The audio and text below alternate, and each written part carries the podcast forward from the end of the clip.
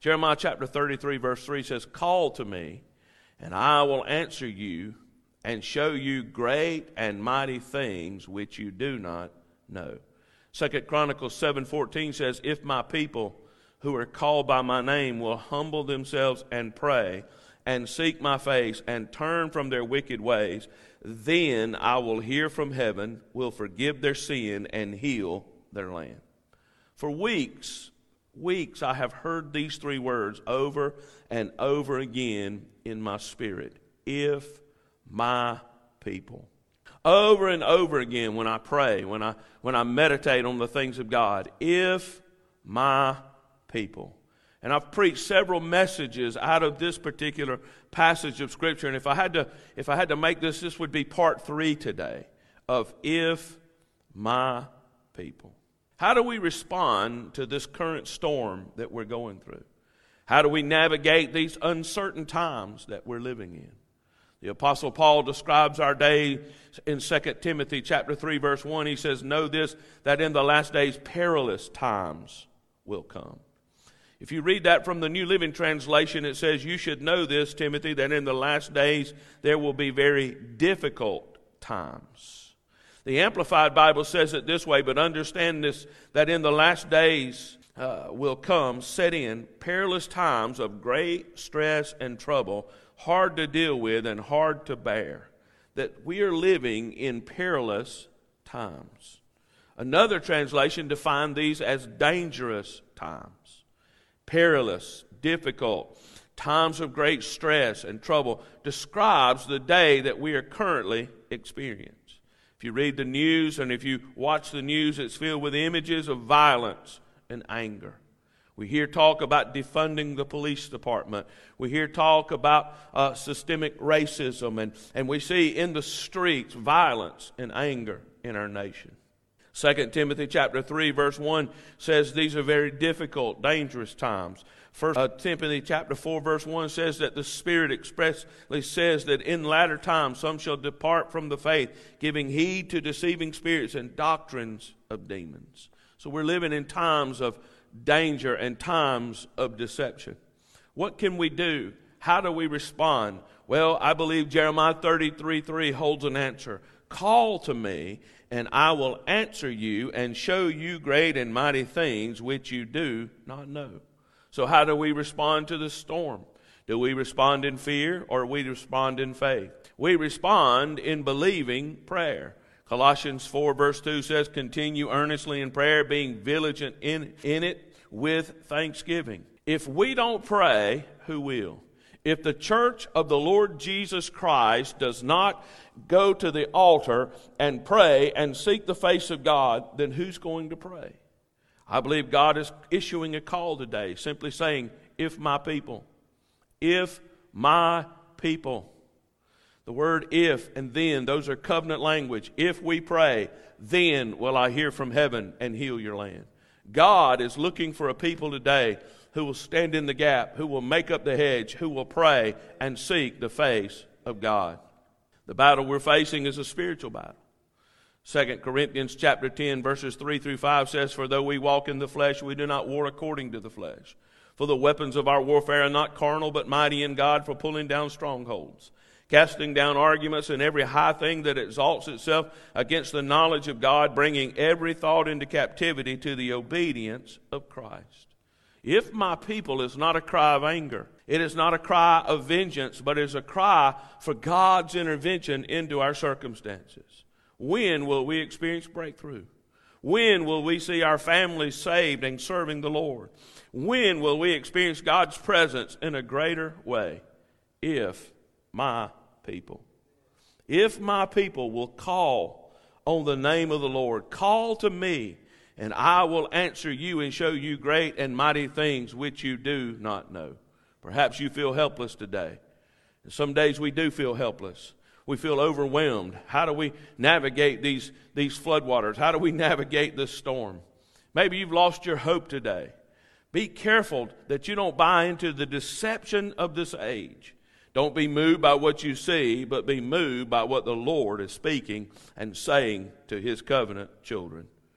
Revelation chapter 2, verse 29 says, He who has an ear, let him hear what the Spirit says to the churches. How do we hear the voice of God? Well, call to me, and I will answer you. This morning, I, I want to challenge each of you that are here in this room and those that are watching me through this media. I want to challenge you to make prayer a priority. I want to challenge you to make your personal devotional time with God a priority. Don't let things crowd it out. Don't let things move it aside. But set aside time that you can pray and you can intercede and you can cry out to God. Matthew 6:33 says, "Seek first the kingdom of God and his righteousness, and all these other things shall be added unto you." This morning I want to speak to you for a few moments on this passage in Jeremiah 33 3 on what it means to call out to God in prayer. Notice, firstly, we call. We do the calling. Call to me, Jeremiah 33 3 says, and I will answer you. The Hebrew word there for call is the word kara. It means to, to call out to someone, to cry out, to address someone, to shout or speak out, to proclaim. kara means it often describes calling out loudly in an attempt to get someone's attention or calling upon the Lord or upon his name. Sometimes kara means uh, to name something, to call it by name as God did when He called the light day and the darkness night. This is more than just a casual prayer. And oftentimes when we gather as a family, we'll say, we'll say a prayer. This is more than just a prayer over the meal. This is more than just a casual prayer. This is more than just a prayer that we pray to open up a service. This is a, a prayer, it is a cry out of the depths of our soul. Cry out to me. Call to me could mean to cry out. This is more than just reciting a prayer from a prayer book. This is passionate prayer. Passionate prayer is prevailing prayer. What does it mean to prevail in prayer? It means to pray until we experience a divine breakthrough into our circumstances and into our lives. In Luke chapter 18, verse 1, then he spoke a parable to them that men ought always to pray and not to lose heart. What does it mean to lose heart? Well, one translation says it this way men ought always to pray and not to faint. To lose heart is to give up. To lose heart is to say, I, I just don't know if God's going to hear my prayer or not. But he said, men ought always to pray and not to lose heart. Some years ago, in the Promise Keepers movement, we used the following acronym PUSH, which means pray until something happens. Pray until something happens. Pray until the breakthrough comes. Pray until God answers from heaven. Too often we give up when we're on the brink of our breakthrough. So we must learn to persevere in prayer until the answer comes. Persistent prayer will be passionate prayer. James 5:16 says confess your trespasses to one another and pray for one another that you may be healed. The effective fervent prayer of a righteous man avails much. I want to read it from the amplified Bible.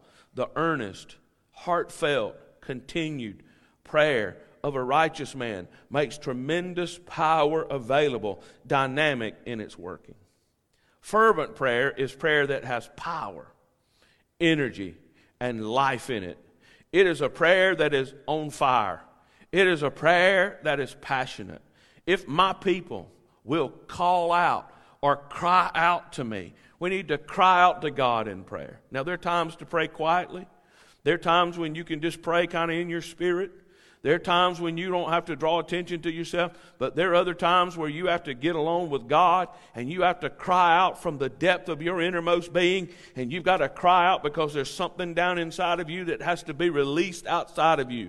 We've known in Pentecostal circles for our passionate praying. We're known. Somebody says, You guys pray loud. Well, sometimes you got to release that cry out of your heart. Sometimes you got to release that shout out of your heart. If my people will cry out to me, God is looking for some people today who will pray with passion.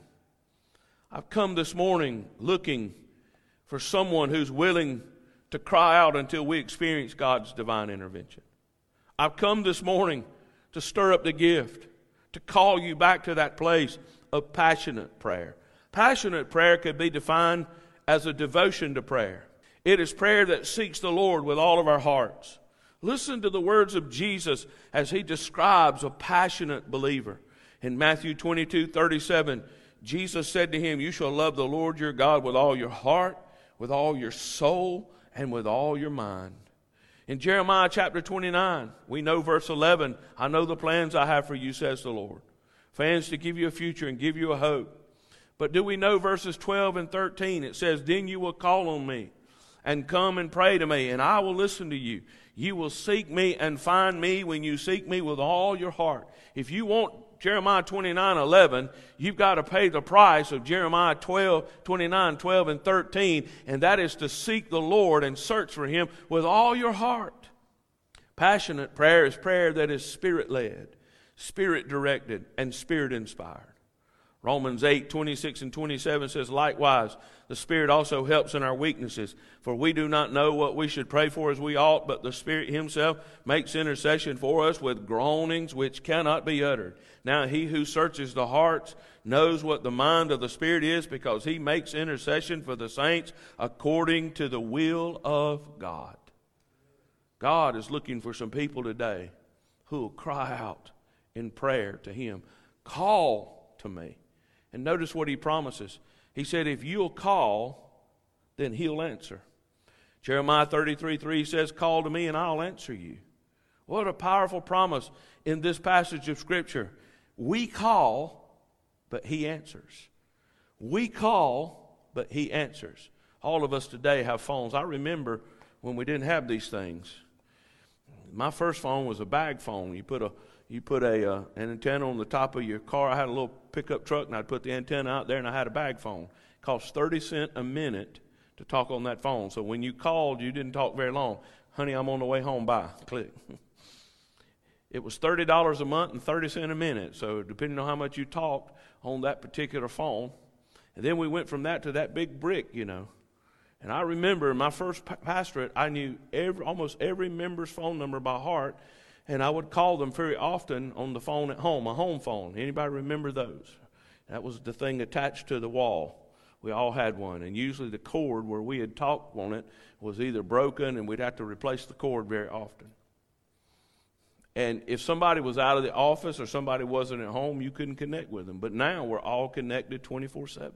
You can't hardly go in a restaurant and have a conversation with somebody at the table that your phone's not ringing or somebody around you is ringing.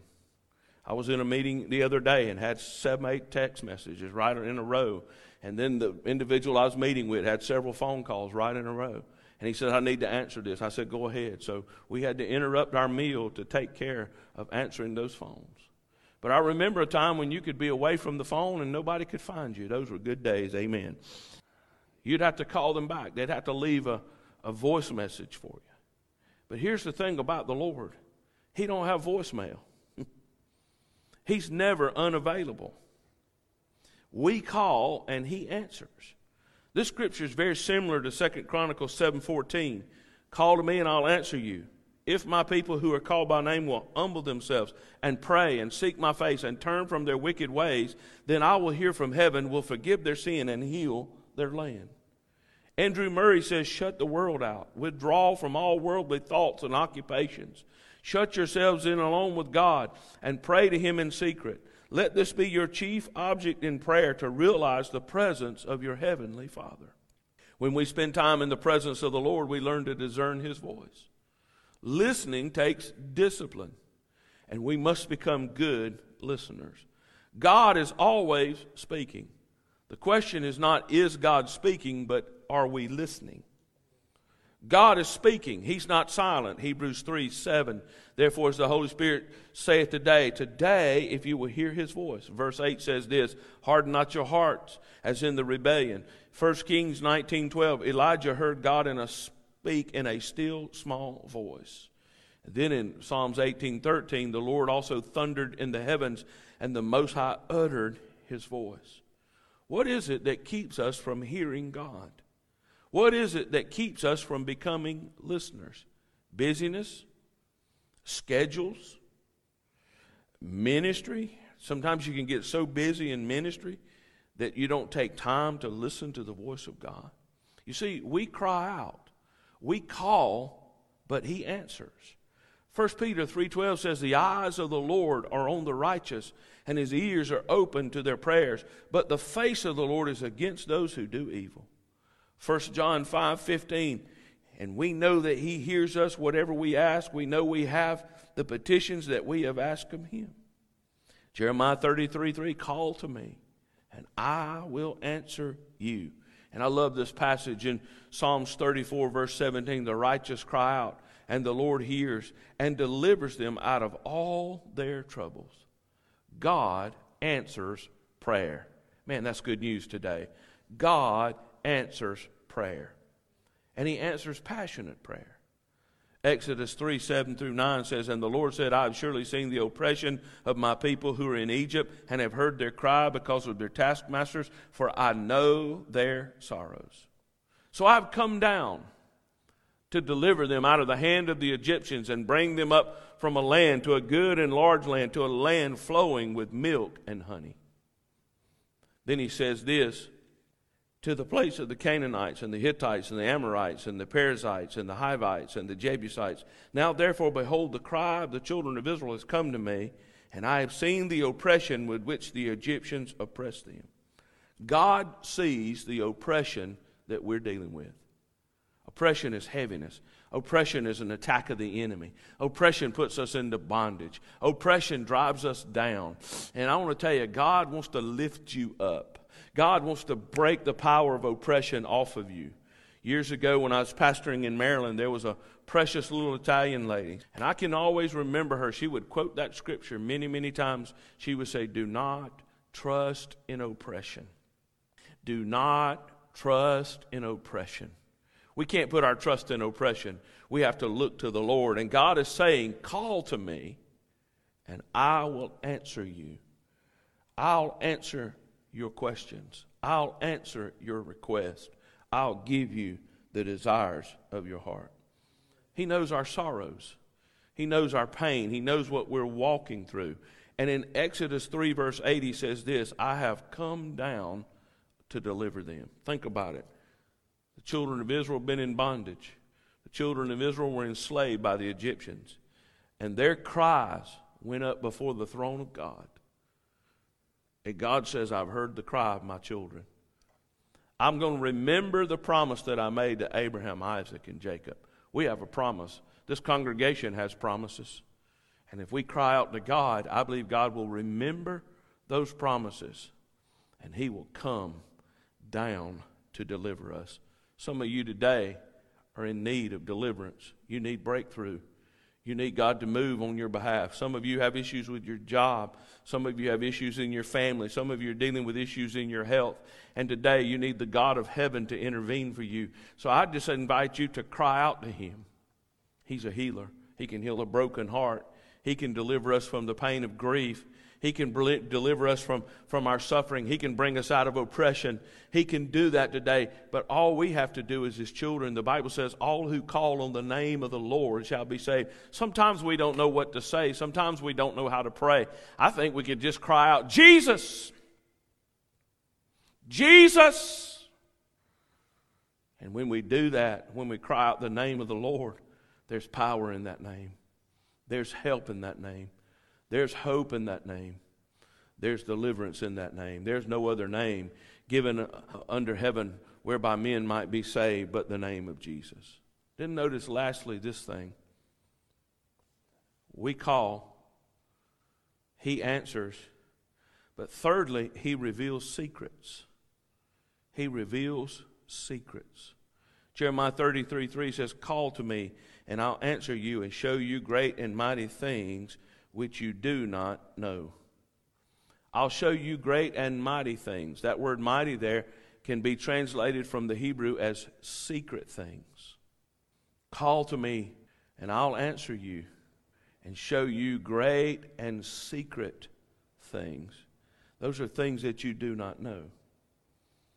My father in the Lord, Brother John B. Todd, just went home to be with Jesus, 90 years young, a few weeks ago. And I sure miss him. I miss his counsel. I miss his prayers. And there were many times that he and I prayed together, especially over the last year uh, via telephone. We prayed together. And, and last year I was able to go down and spend a little time with him. And we knew he kept telling me, I'm going home. I'm soon, I'm going home. God's going to carry me home. And he was excited about it. And we can be excited about going home as believers when it's our time. He used to teach me this, and I've never forgotten this. He said, Terry, the Holy Spirit down on the inside of you has never been afraid. The Holy Spirit down on the inside of you has never not known what to do. The Holy Spirit down on the inside of you has never been confused or out of sorts. You have inside information. We have inside information. And the Holy Spirit wants to reveal secrets to you. God has secrets to share with His covenant people.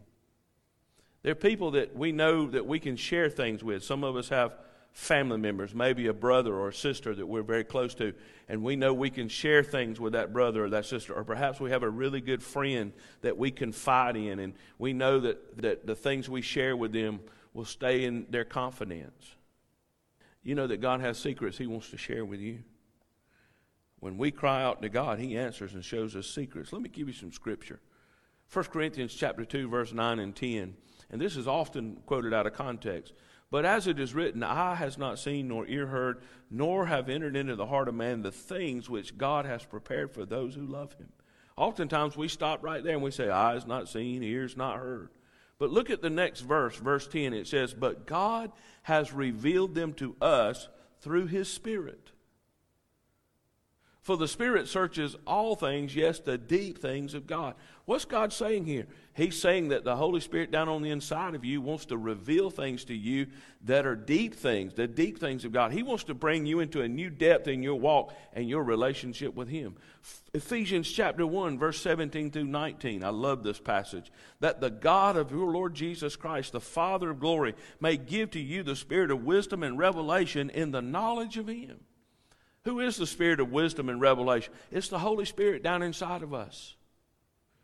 What does He want to do? Notice verse 18 the eyes of your understanding being enlightened, that you may know what is the hope of His calling, what are the riches of the glory of His inheritance in the saints.